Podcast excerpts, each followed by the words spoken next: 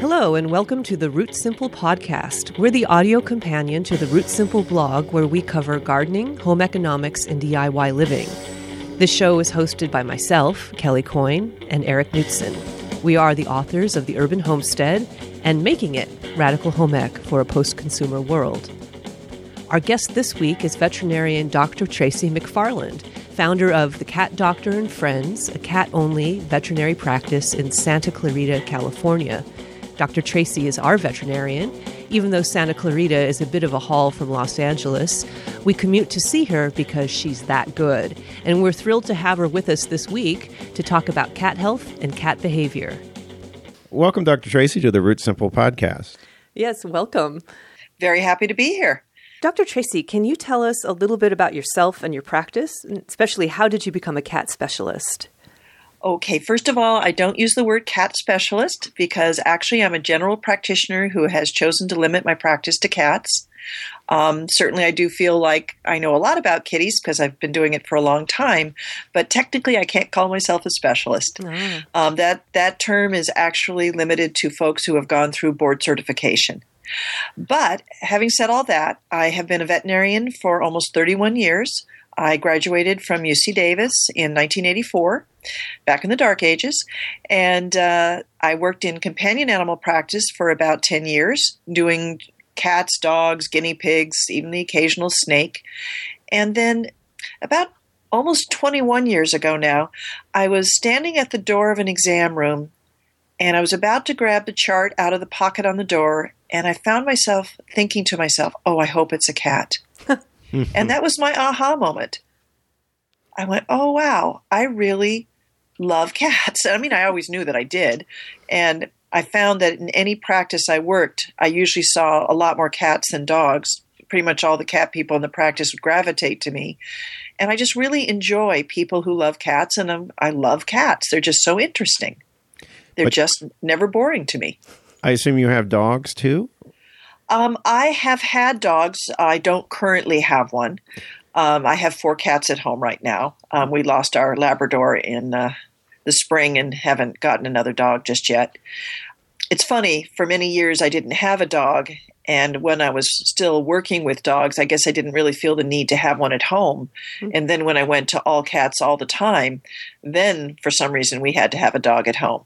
So it's not that I don't love dogs. I love dogs. It's just that cats behavioral, medical, dental problems just endlessly intrigue me. Okay, so let's start with with veterinary practice. How often should a cat see the vet? It depends on their age. Um, kittens should see the vet several times in their first year so that they can get their complete series of vaccines and we can make sure they're growing and healthy. And then they should be examined at about a year of age, and then every year after that, in my opinion. I get very concerned in with the trend I'm seeing where I'll see the kittens I'll see them maybe at a year, and then I might not see them again for several years, especially if they're indoor cats. And by the time I see them again, they have some kind of very significant problem.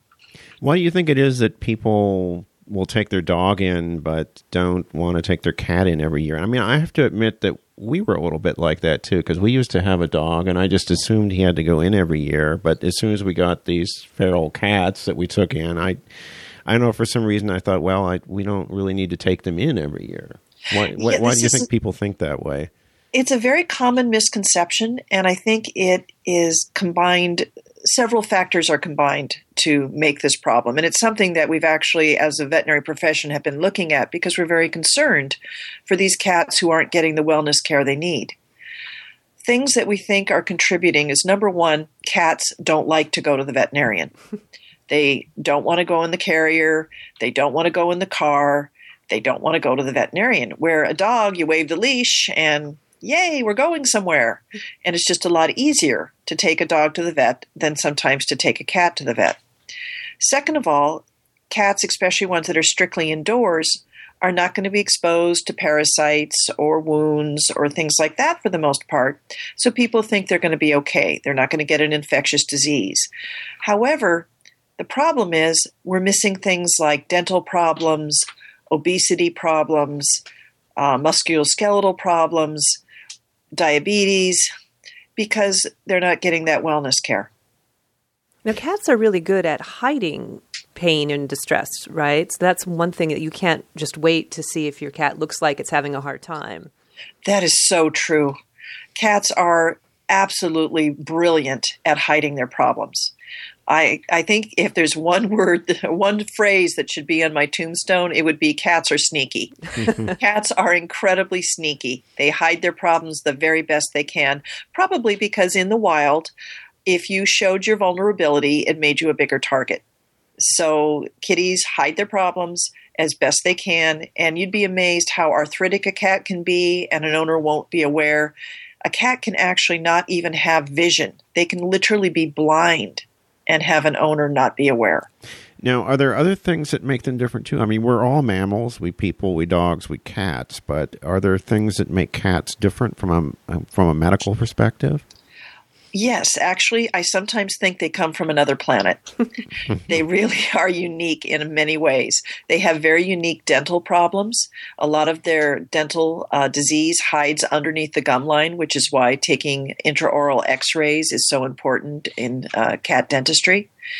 Um, they have bizarre problems with eosinophils, which is a certain kind of white blood cell that can cause weird skin lesions. Um, they have some problems that where they're really the only animal besides us that do it. For example, women can have interstitial cystitis where they'll have painful urination. Well, cats can too. Hmm. Uh, people tend to be often type 2 diabetics, and that's the most common kind of diabetic in a cat as well. In fact, cats make excellent models for human diabetics. Hmm. So they're, they're really a, a very unique species.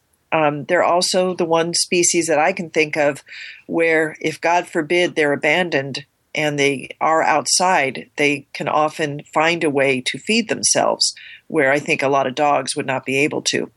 I'm certainly not recommending anybody abandon their cat. I'm just saying they can revert to a more feral state more easily than a lot of other pet uh, animals that I can think of.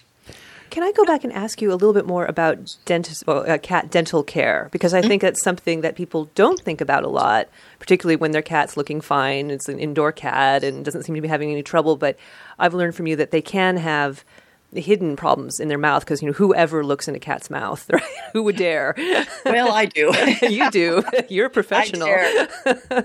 so, what kinds of things go on in cat mouths that we should be concerned about as as cat people? The things that a, an owner would see that would tell them that there may be a problem would be bad breath, drooling, and dropped or broken food around the food dish, especially mm-hmm. if they eat dry food. So if suddenly you're seeing a lot of uh, bits of kibble around the food dish, then that might tell you that they're having painful chewing. Oh, yeah. Swelling um, also would be a clue uh, swelling on either side of the face um, or down around the canines would be a clue. If you're able to get a good look, which is not always easy for an owner to do, you may see what we call calculus or tartar uh, building on the teeth. Um, you may see red gums. Hmm. So I guess those are some of the things that I would think that people might be able to see. So, how does a cat get bad teeth? Is it is it related to diet or is it related to genetics?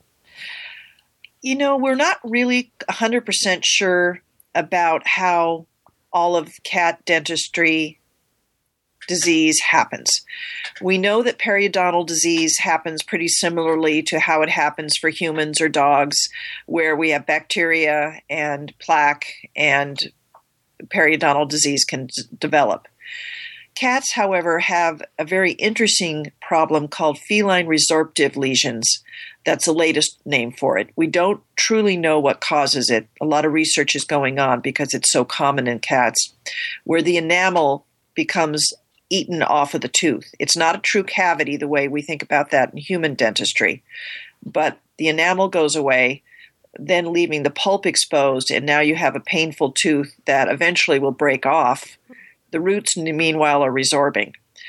This particular disease is the biggest reason that it's so important to get those dental x rays when a cat is having um, dental work done. We don't truly know what's causing it. There have been all kinds of theories calicivirus, uh, uh, Bartonella. Um, nobody's really 100% sure what's causing it. So it's a bit of a mystery. It's a mystery and an ongoing research topic. Uh, a lot of people would like to know, and just about every cat doctor would like to know is there any way to prevent this? Because right now, all we can do is as we identify these teeth, is usually either we extract the tooth if the roots are still present, or we do what's called a crown amputation if the roots are not. So, because unfortunately, if we leave the tooth the way it is, it's painful. Mm-hmm people have asked me, well, what happens to a cat who doesn't get dental care and that's allowed to go on? Well, unfortunately, what happens is it's painful until the tooth finally breaks off and the gum heals over it. Hmm. But that can take months. Is there any kind of uh, food supplement that you can give your cats to keep their teeth generally you know you know what i'm talking about like with dogs uh, oh we'll, treats Den- we'll give them treats. like dental treats and what so they can yeah. work the plaque off their teeth is there any equivalent for cats that's good for them um, Hill's makes a nice product called td it's actually supposed to be a dental diet but i don't use it that way um, I just uh, have people get the smallest bag and uh, give a few of the kibbles a day as a dental treat. Um, Greenies makes a nice dental treat as well. The other option, and one I really like a lot, is to use something that you can add to their water. Um, there's several products on the market. Um, Oxyfresh Oral Hygiene Solution is one, and you just add a small amount to a quart of water and then use that to fill your cat's water bowl. And it basically helps cut down on the plaque and uh, bacteria that cause gingivitis and periodontal disease. We are not aware of anything right now that is preventing the feline resorptive lesions. Mm. Well, let's go back to vaccines. You'd mentioned them earlier, how important those were. When when do kittens need their first vaccinations? I like to get that first vaccine in at six to eight weeks, and then I'd like to vaccinate every three to four weeks until they're at least 16 weeks old. It's really important to get that last vaccine in at, at or after 16 weeks because we research has shown that a small percentage of kitties will not have permanent protection if their last vaccine is at 12 weeks. We have a phenomenon known as maternal antibodies, the antibodies that are passed to the kittens in the mother's milk. And what is a little bit um, difficult is that some cats will lose their maternal antibodies at 10 or 12 weeks but other cats will retain their maternal antibodies until almost 16 weeks. And the problem with that is it interferes with the ability of the kitten's immune system to respond to the vaccine. Mm. So that's why we have to give vaccines every three to four weeks until they're at least 16 weeks of age. And then after that, I think a lot of us once once we get past the kitten kitten shot stage, then once they're adults, I think we slack a bit on boosters. well, oh, just a little. Particularly if they're just indoor cats. They're indoor cats, um, right? Yeah, like they, yeah. when they're indoor cats, you're like, well, what do they need them for? Yeah, I think it's really important that you have a conversation with your veterinarian every year during your cat's wellness exam about exactly what vaccines are needed and which ones are not. I don't think it's a one size fits all situation. I think that your veterinarian should be looking at your cat's relative risk and looking at the risks and benefits of the different vaccines. Every vaccine does carry a small amount of risk with it. So, that being the case, as responsible veterinarians, we want to say, okay, your cat is a strictly indoor cat, uh, no small children come to visit. Um, the law in your community says they must have a rabies vaccine. Okay, so we'll do that. And then basically an FVRCP, which is the one that covers upper respiratories and panleukopenia. And that needs to be done every three years in the average adult cat who's been well vaccinated as a kitten. You do the kitten vaccines, boost at one year, and then every three years after that. Now, you mentioned small children there. Is that because small children are bringing in I hate to. Oh no, it was because the cats will bite the small children. Oh, it's because it it, it's it's it's really more of a, a legal situation. Oh, I see. Oh, so like if if your cat bites the child, you need to be able to prove that the cat is vaccinated, right? Exactly. I mean, I honestly, personally believe that every cat should be vaccinated for rabies unless they have absolutely no risk whatsoever. Mm. Uh, in Santa Clarita, where I live, we have a pretty big bat population, and quite a few of those bats have been identified to have rabies.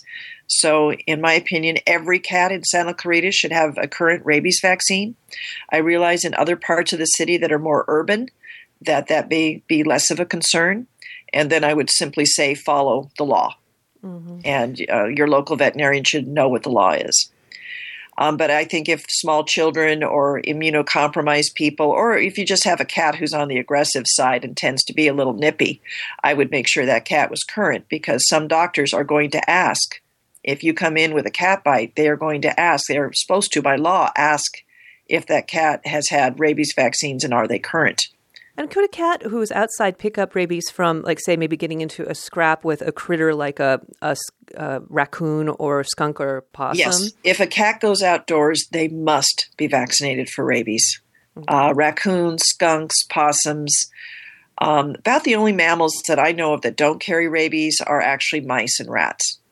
Now, of course, vaccines right now are very much in the news. We don't. I guess we're not taking our cats to Disneyland, but um, have uh, you've obviously seen a lot of cats in your career. Have you seen many adverse reactions? And obviously, you're you're a believer in vaccines. I am, but again, I, I like to really look at each cat as an individual and say, okay, you need this vaccine, but you don't need that vaccine. But I have seen adverse reactions. The vast majority are very, very, very mild. Usually you're talking maybe a kitty who's a little achy for a day, a little quiet, maybe doesn't eat quite as much as usual. Mm. I have seen um, a small percentage of kitties who are what we call vaccine reactors who will vomit. And usually, what we'll do with those kitties is pre medicate them with um, some uh, Benadryl before we uh, vaccinate. We'll only vaccinate one vaccine at a time, and we will really, we may even in some of these cats avoid vaccines and do titers. Vaccine titers are a blood test that a veterinarian can do, and we can look at those titers and assess whether the cat is still well protected and perhaps can avoid another vaccine.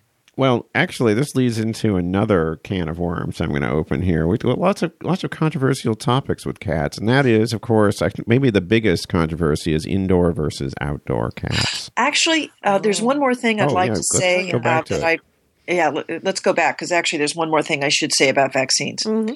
Twice in my career of over 30 years, I have vaccinated a cat and had them immediately die of a fatal anaphylactic reaction.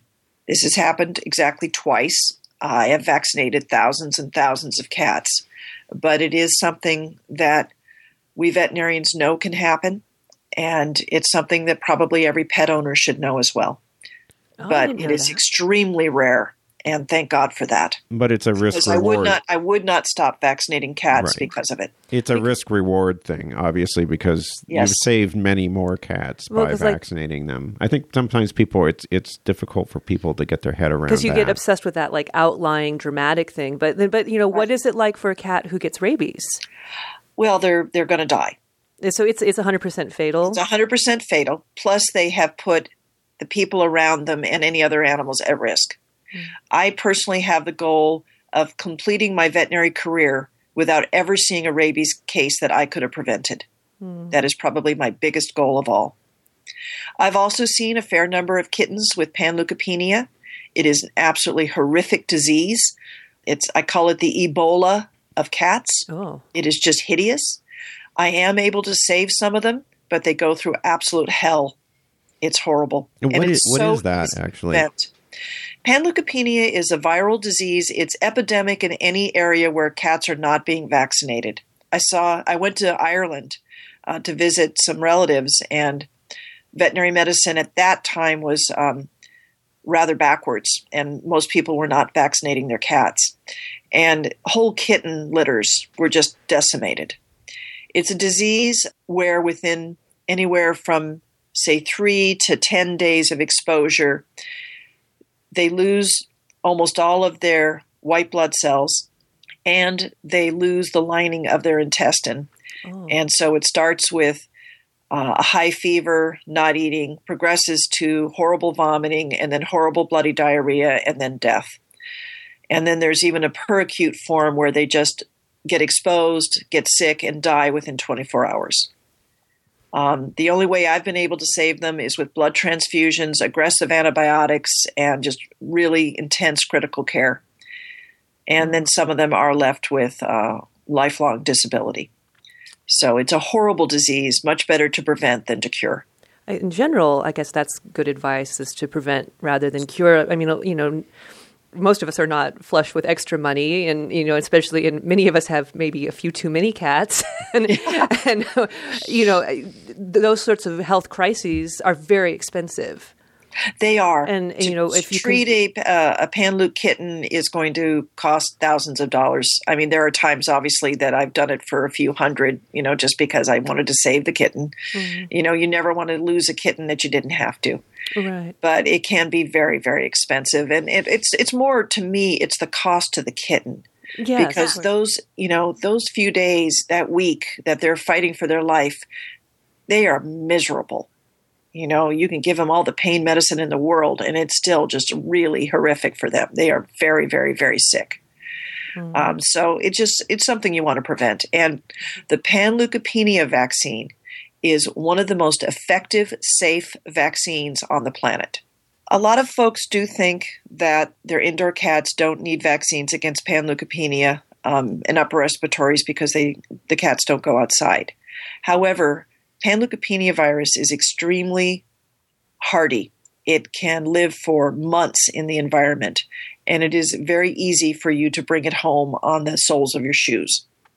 So I would mm. never say that a cat was completely protected against panleukopenia just because they were strictly indoors. Let me let me now open a, the can of worms that uh, mm-hmm. needs to be opened, which is the indoor versus outdoor debate. Now, where do you stand on that? Oh, there are so many factors involved in this particular question. First of all, it depends, I think, a little bit on where you live. I live in Santa Clarita.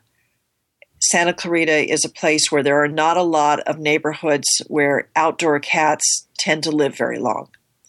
Most of the uh, neighborhoods tend to back on to canyons and washes, and coyotes are out there and they just love a good kitty. We also have problems with cars and disease, and it's just it's it's a tough life. Uh, cats enjoy going outside; they're naturally curious. So some people feel that it's unfair to a cat to keep them as an indoor cat. And there are some concerns within the veterinary community in terms of making sure that if your cat is indoor, that you are providing some environmental enrichment, such as cat trees and window perches and games and things to keep them interested and enjoying their life. I think that if a cat has never been outdoors, then they don't tend to miss it. I think it's a little harder for a cat who has had free rein outside to adjust to being an indoor cat, although some of them really do. Outdoor life, obviously, they are less likely to be overweight, but unfortunately, like I said, they're less likely to live to be old. And it seems like a preventative thing too. I'm sure you treat a lot of injured cats that have gotten into not just scrapes with wild animals, but scrapes with other cats too, right? We do see our fair share of cat bites, um, uh, cellulitis, abscesses, um, obviously the occasional hit by car. I don't see I don't see a lot of cats hit by car the way I did when I was seeing dogs. I think they're a little smarter about it. Uh, the other concern, of course, with the outdoor cats, and this is a big can of worms, is songbird populations. Right. Oh, yeah. I mean, I don't think people are too upset about cats going out and eating rodents, but I think they get pretty upset when they kill songbirds. Now, what are the things you mentioned, cat trees and things like that, or what? What are the, some of the things that, that we can do to make our cats, indoor cats' lives more exciting? There is a wonderful website on the Ohio State University Vet School's website regarding environmental enrichment. And um, those who are really interested should definitely check it out. Things I would say is it's kind of interesting sometimes to get down on the floor and look at your house from the cat's point of view and think about trying to have, they love vertical space. Perches are important to them. If you have the room for cat trees, great. If you don't, just putting a couple shelves on the wall, a few shelves with some carpet on it, so that they can get up high and look around, um, is pretty fun for a cat. Uh, tunnels are nice for cats, and they really love places they can hide. Paper bags uh, as long as you cut the handles off, are a lot of fun for cats. Um, I'm always amazed by how much fun they can have with the uh, little uh, cap that comes off of a milk jug. I mean, they also love, of course, ping pong balls and um, wadded aluminum foil. You do have to be a little careful about some toys. One of the toys that I particularly caution people against is the little fur covered mouse with the little leather tail that you mm-hmm. can buy. They're plastic I, on the inside and like the, uh, like yep. rabbit fur or something on the outside. Exactly. I have removed the plastic inside out of innumerable cats mm. because it gets to their intestine and then it can't pass. Similarly, are rubber bands dangerous? Most kitties seem to handle those okay. Ours love them. They seek them out and they seem so ecstatic when they find one. I don't know what it is about the smell of them or something, but I, have always wondered if it got if they swallowed it, would it tangle up inside or usually not okay. usually they'll either throw it up or pass it through okay uh, obviously string um, and thread can be a problem because it can trap around the base of their tongue oh. and then it is a big problem that has to be surgically addressed mm. Uh, is there anything else? I mean, this is one of the differences between dogs and cats. I always think of as dogs just will eat indiscriminately strange things, but cats seem to be a little more wary of that. But are there? I mean, those are a couple things you mentioned. Are there other things you've removed from cat stomachs in the past? I have removed underwear. I have removed thongs. Uh, uh, I, I, have removed the uh, rubber sandals and the things, toe separators from oh. pedicures. Um, I have removed I removed a chunk of carrot from one cat that had obstructed. Their intestinal diameter in the small intestine is not very big. Mm. So, that being the case, it's not that hard to obstruct a cat. Now, fortunately, most of them are smarter than dogs. I mean, I think most of us know that. and so they do tend to be more discriminate. But there's a small percentage of cats who exhibit what we call pica, which means they seek out and eat non food items. And I have a theory, which I cannot prove, that some of these kitties probably have a uh, inflammatory bowel condition that is causing them to want to find something to help them throw up. Mm. And as a result, they will get into trouble eating things that they cannot keep down. Is that a problem with plants in, in a, for outdoor cats? Them finding plants that are toxic? Is that something you've you've encountered? Oh, absolutely. And indoor cats too. Mm-hmm. Um, Valentine's Day is always a bit of a nightmare, in Easter too, because of lilies. Lilies are highly toxic to cats. Oh. Even just a couple bites out of a leaf can kill a cat. So. And they find it desirable. They they seek it out. Is that it, or are they just playing with it? I think that for the most part, they're not really seeking out lilies. But if they're there and they're curious, they might you know, take a bite just to see if it tastes good. So our cats have to sample any kind of green matter that comes through our house. So I can imagine that happening. Now, speaking of eating things, oh yeah, we need to move on to the big, worms, big which is, topic, which is diet. Um, it's we we have uh, cats for the first time actually three years ago, and that was a big question mark. Like trying to figure what, out yeah, what to, to feed them, like feed balancing them. their well being with our budget it was tough. And so we read a lot of stuff on the internet and got thoroughly confused. and so, um, and we had a lot of reader questions too, uh, just about, you know, is raw actually good? You know, should the food be up or down? There's many. There, I think we have a lot to tackle here. So, uh, what do you recommend we feed our cats? Oh boy. yes, this is a very, very interesting and controversial topic. And I've been a veterinarian long enough to see the pendulum swing back and forth because there's several factors to consider, which is why I don't really have a one size fits all recommendation. I think it's going to vary a lot from cat to cat, which is another reason that those annual wellness exams are such a good idea because your veterinarian can assess your cat's con- physical condition and talk about uh, concerns regarding their teeth or obesity, and diet plays a big role in both of those. For the cat who has a lot of dental problems, I'm probably going to veer more toward a dry diet to try and avoid uh, building up more periodontal disease. For the cat who has a lot of uh, problems tending toward obesity, I'm probably going to veer more toward a canned diet to try and avoid diabetes. I'm going to encourage the owner to buy the best quality food they can And if money is a big problem, I would probably go more toward dried because it's a little less expensive to buy a good quality dry diet than to feed a cat a good quality canned diet when you're paying for water. And where Um, you- Oh, oh, I was going to Oh, say. and I haven't even gone to raw yet. Oh, raw yeah, Oh yeah, we have we about want we got to cover raw, but just when you're choosing your your kibble, is it important to avoid grain in the kibble, or is that overemphasized? I, I think that the whole grain thing it's to me it's very analogous to the whole gluten-free thing. It's it's become kind of a fad. Mm. There are a small percentage of cats who really can't handle corn or wheat. I've really never seen a cat who couldn't handle rice. So I don't know that people really need to go grain-free. I do see a certain percentage of my patients that I think benefit from avoiding corn, especially corn gluten. okay, so but then there's the extreme of that is is raw, all Well, meat raw diets. And wasn't there actually at the, one of the big veterinary conventions? I know a few years ago there was a huge controversy over raw food, whether it was a good thing to use or not. Where do you stand on that? raw diets concern me because of the public health implications as well as the concerns for my patients. Because of the way chicken is produced in this country, a lot of it being in very tough conditions for the chickens, they tend to shed a lot of salmonella and E. coli. And that's not a big concern for us humans because we don't eat raw chicken. When we take raw chicken from the supermarket and bring it home and don't cook it and chop it up and give it to our cats or dogs, we are exposing our household to E. coli, salmonella, campylobacter, et cetera, et cetera. And these are all diseases that can make both the cat and the human very sick.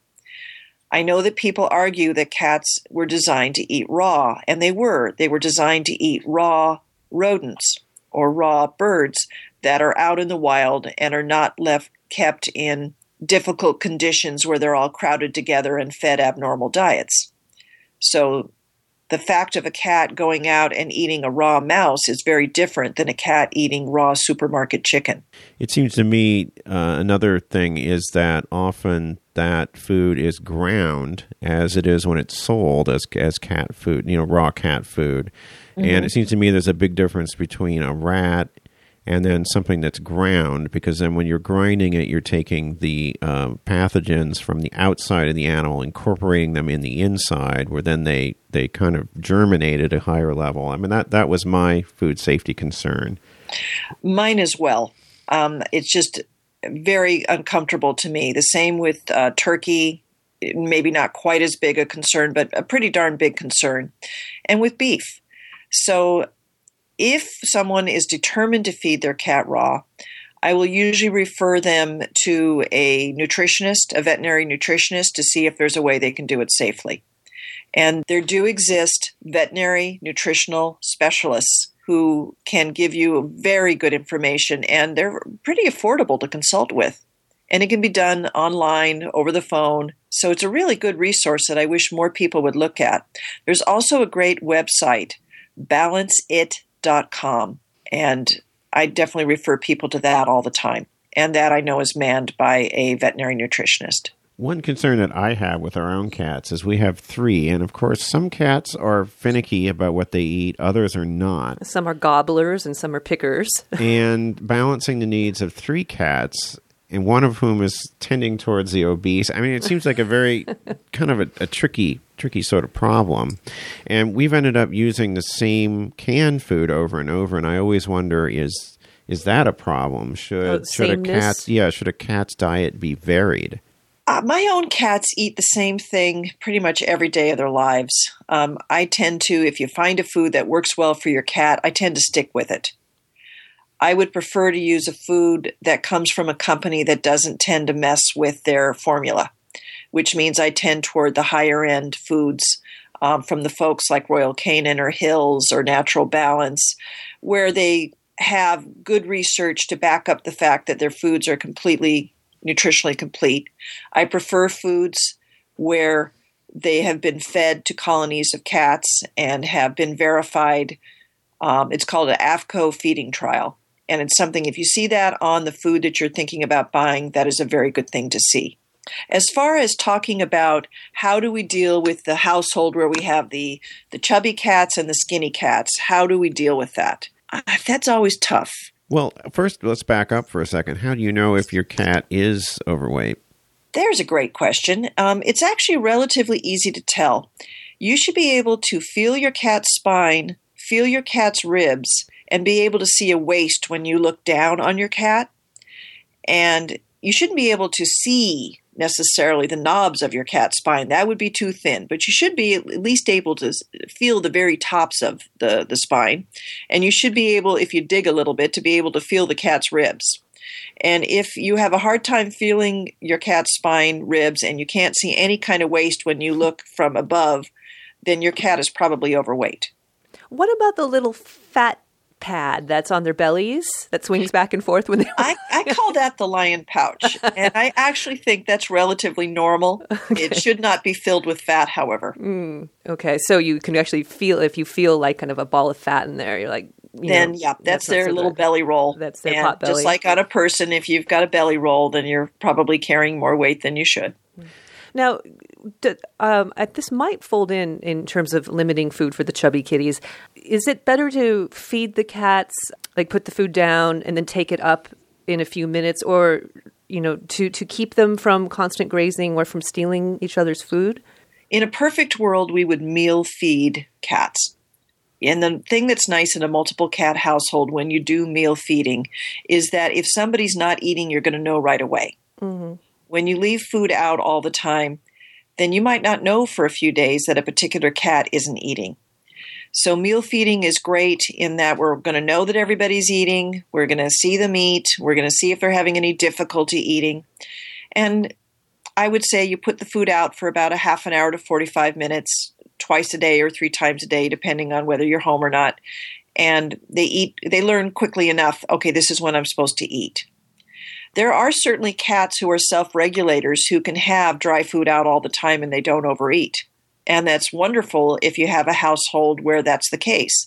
But unfortunately, quite often, like in your household, you have one kitty who can't quite self regulate and has to keep eating. Mm-hmm. Which means and, he eats everybody else's food. Right. There are actually some interesting contraptions that have been invented to try and deal with this, where they will have a a big plexiglass box with a uh, magnet controlled entry so that the one kitty that you want to be able to eat anytime they want can go into the box and eat and the others cannot. Modern technology helping us all. it's obviously a big yeah. problem, or else yeah. somebody would not have invented that. I'm sure it's a problem with dogs as well. Eating like you know, if you trying to keep kibble out, of course, nothing's more tasty to a dog than cat kibble. Um, oh yeah. So you would just be all your money would be going down your dog's gullet. So. Plus, plus cat food being a little bit different than dog food, mm-hmm. it's pretty rich. It often could create some nice GI problems for oh, you as well.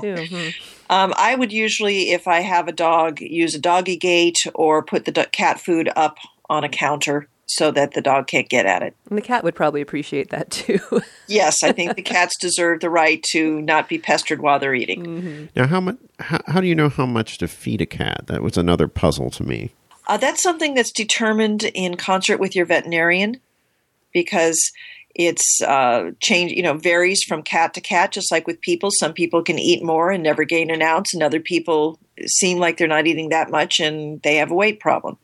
So it's, it's simply a matter of calories coming in versus calories expended, and different cats have different metabolisms. Um, in terms of how I figure it out, there are actually formulas that veterinarians have that we can use.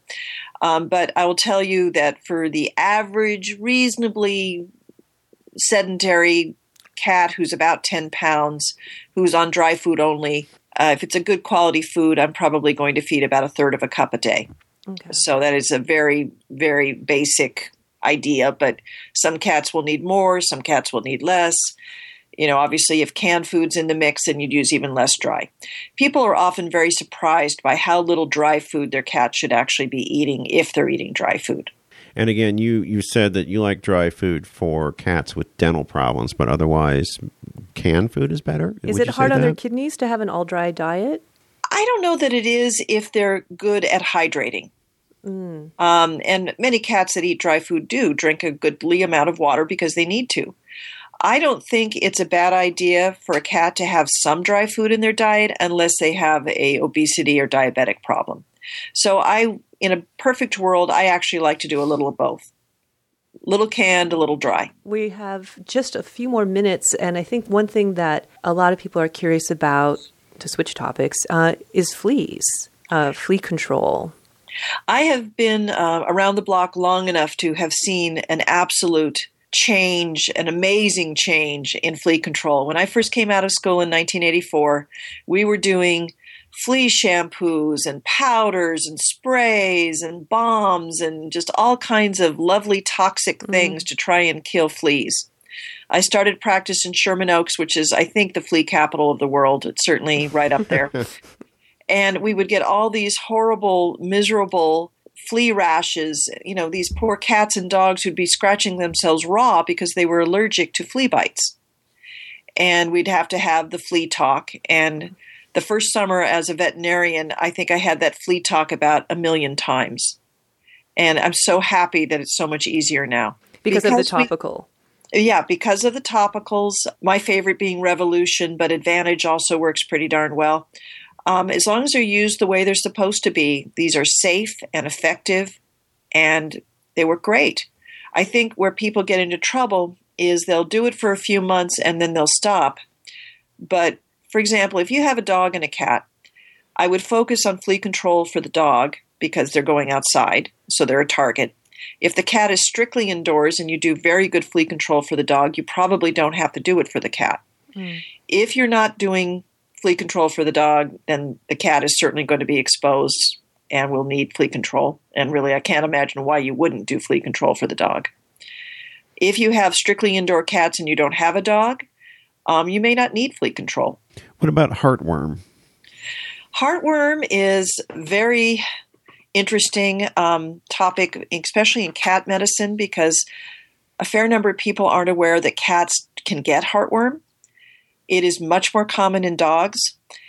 For example, in the south of the United States, if you have a dog and they're not on heartworm preventative, and you're in Georgia, say, you have like a 90% chance that that dog will be infected with heartworm within one year. Mm. If you have a cat in Georgia, you have about a 9% chance that the cat will be infected. So cats basically have about 10% of the risk of a dog. So if you're in an area where dogs are not really at risk for heartworm, then cats aren't either because they are not a natural host. Having said that, when cats get heartworm, it's much more difficult to deal with because they're little cat heartworms live in the pulmonary artery and right side of the heart.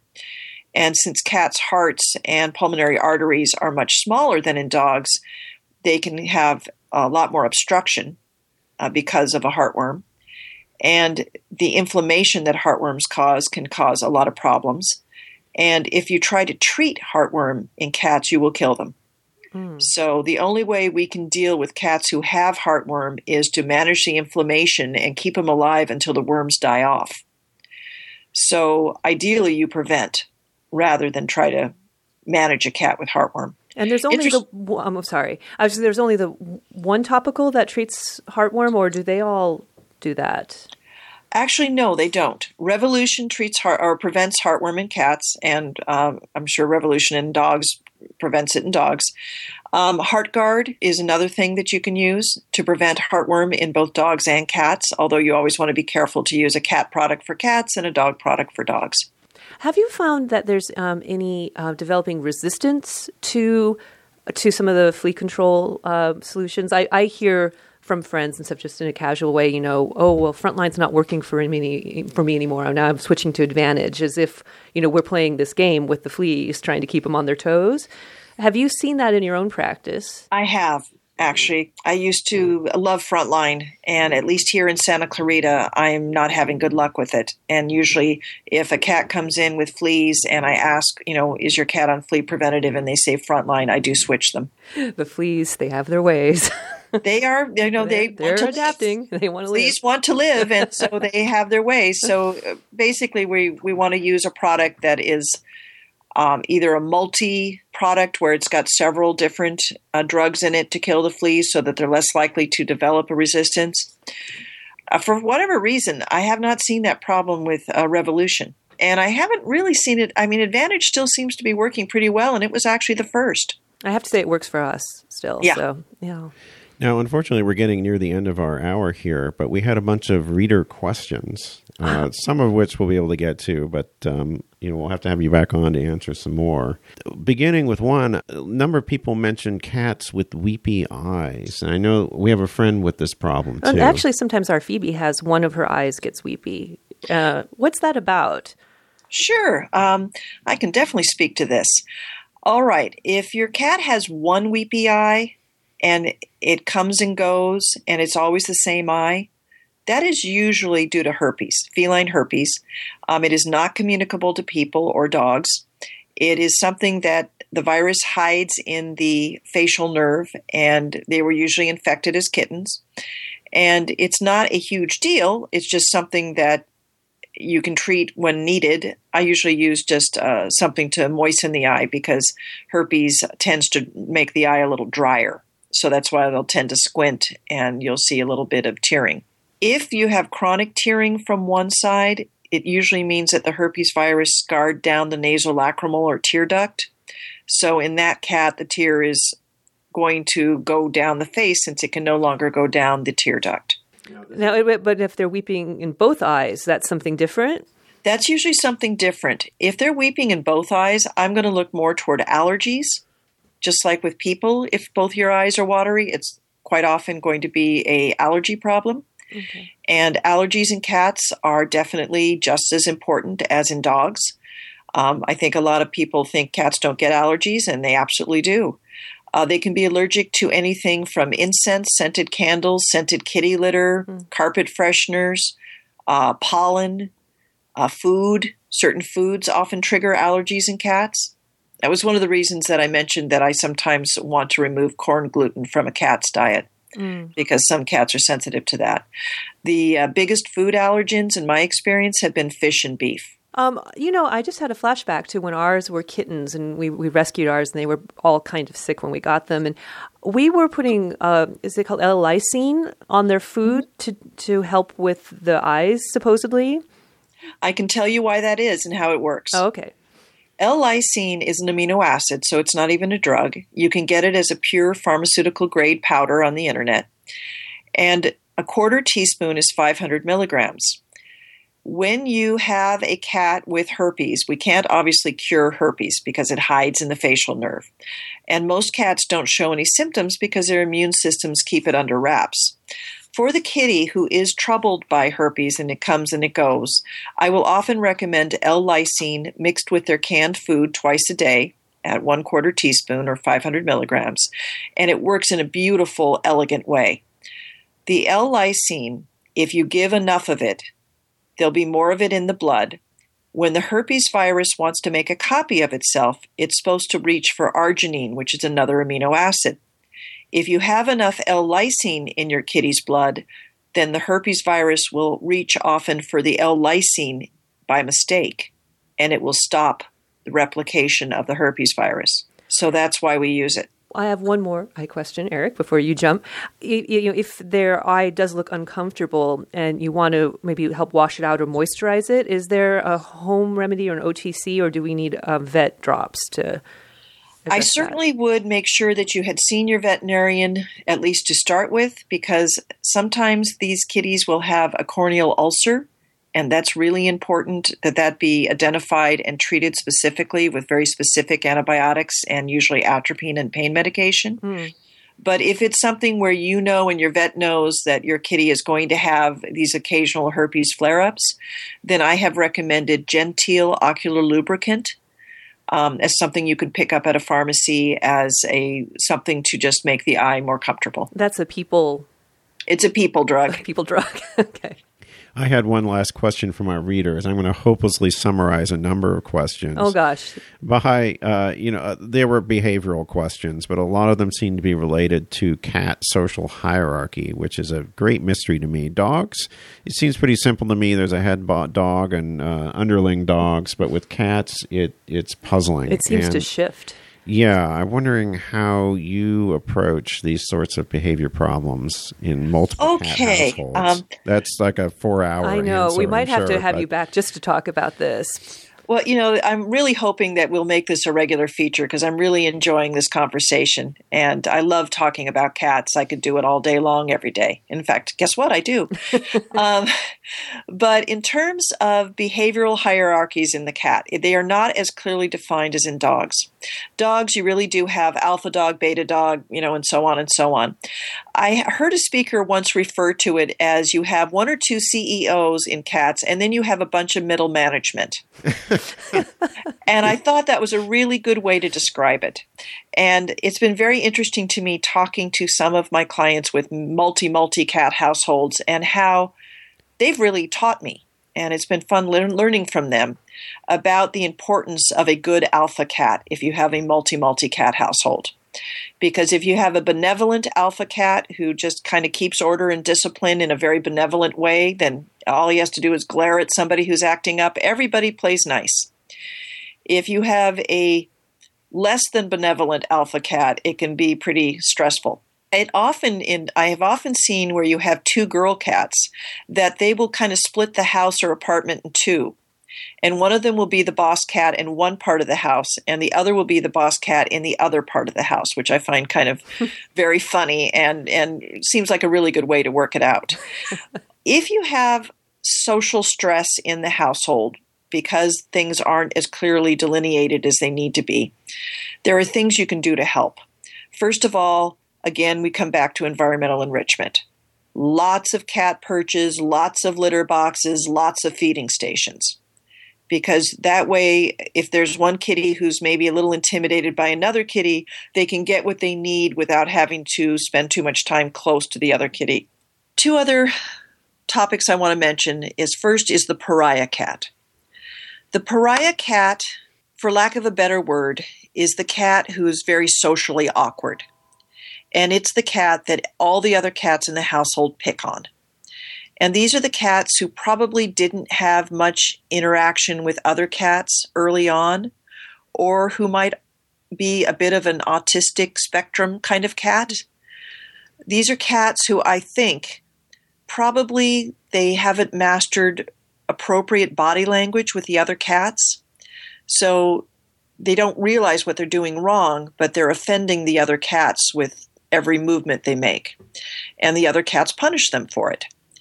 And if you have a pariah cat, and I think most people know that there's one cat that the other cats pick on, the kindest thing you can do for that cat is give them their own room and let them live in peace in their own room or with maybe one other cat if there's another cat who they actually can get along with, so that they're not constantly being picked on. There is a really interesting over the counter supplement called Zylkene, Z Y L K E N E, that is a milk protein. And providing your cat isn't sensitive to milk protein, and very few are, I have found to be really helpful for taking the edge off if you have some really anxious cats. And sometimes you do if, if things are socially a little irrit- you know upset in the household this would be a subject for an entire podcast, I'm sure. But if if there are CEO cats, can they be sent to management school? You know, is there how much uh, sort of training will a cat respond to? I'm not sure how much can be done. I probably, if I had a, a, a a cat who's trying to be the alpha and isn't very good at it, I would probably start them on some Zylkene and see if we could just get them to chill out. Mm. And certainly you can uh, do some things to discourage overt aggression. You know, if, if they're stalking the other cats, then um, you could be uh, carrying a, a, whistle and blowing the whistle loudly when they are stalking or crashing pots together. You know, loud noises are very aversive to cats, they don't like it. Um, ideally, you don't ever want to do any kind of corporal or physical punishment to a cat because it doesn't work and they will really not like it and they won't like you. And it's just not fair. It's it's not fair. One of the problems that I would caution against though is a certain amount of conflict is going to happen between cats and we probably shouldn't interfere if no one's getting hurt. They have their favorites and and and non-favorites just like everybody else. And I don't think we should anthropomorphize. You know, sometimes they do things that don't seem fair to us, but make perfect sense to them. They seem very different than us in, in many ways. And I'm wondering this is the last question here.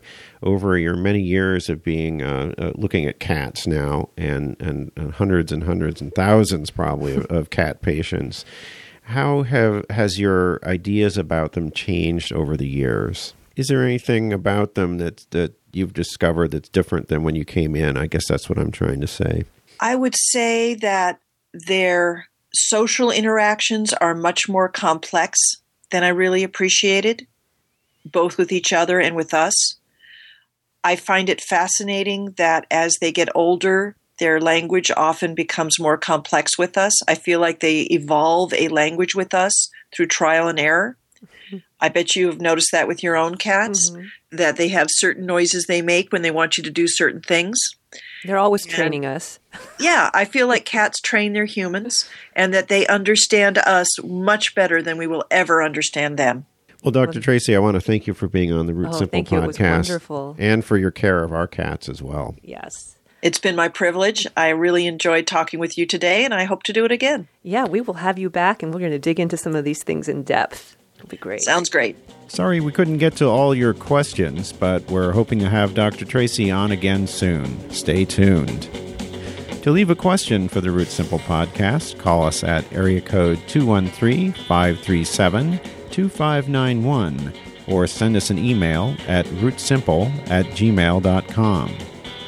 We are Root Simple on Twitter. If you like the podcast, please leave a comment for us in the iTunes Store. We're also available on Stitcher. And you can support the Root Simple podcast by buying a copy of one of our books through the Amazon links on our website. Our theme music is by Dr. Frankenstein. Thank you for listening.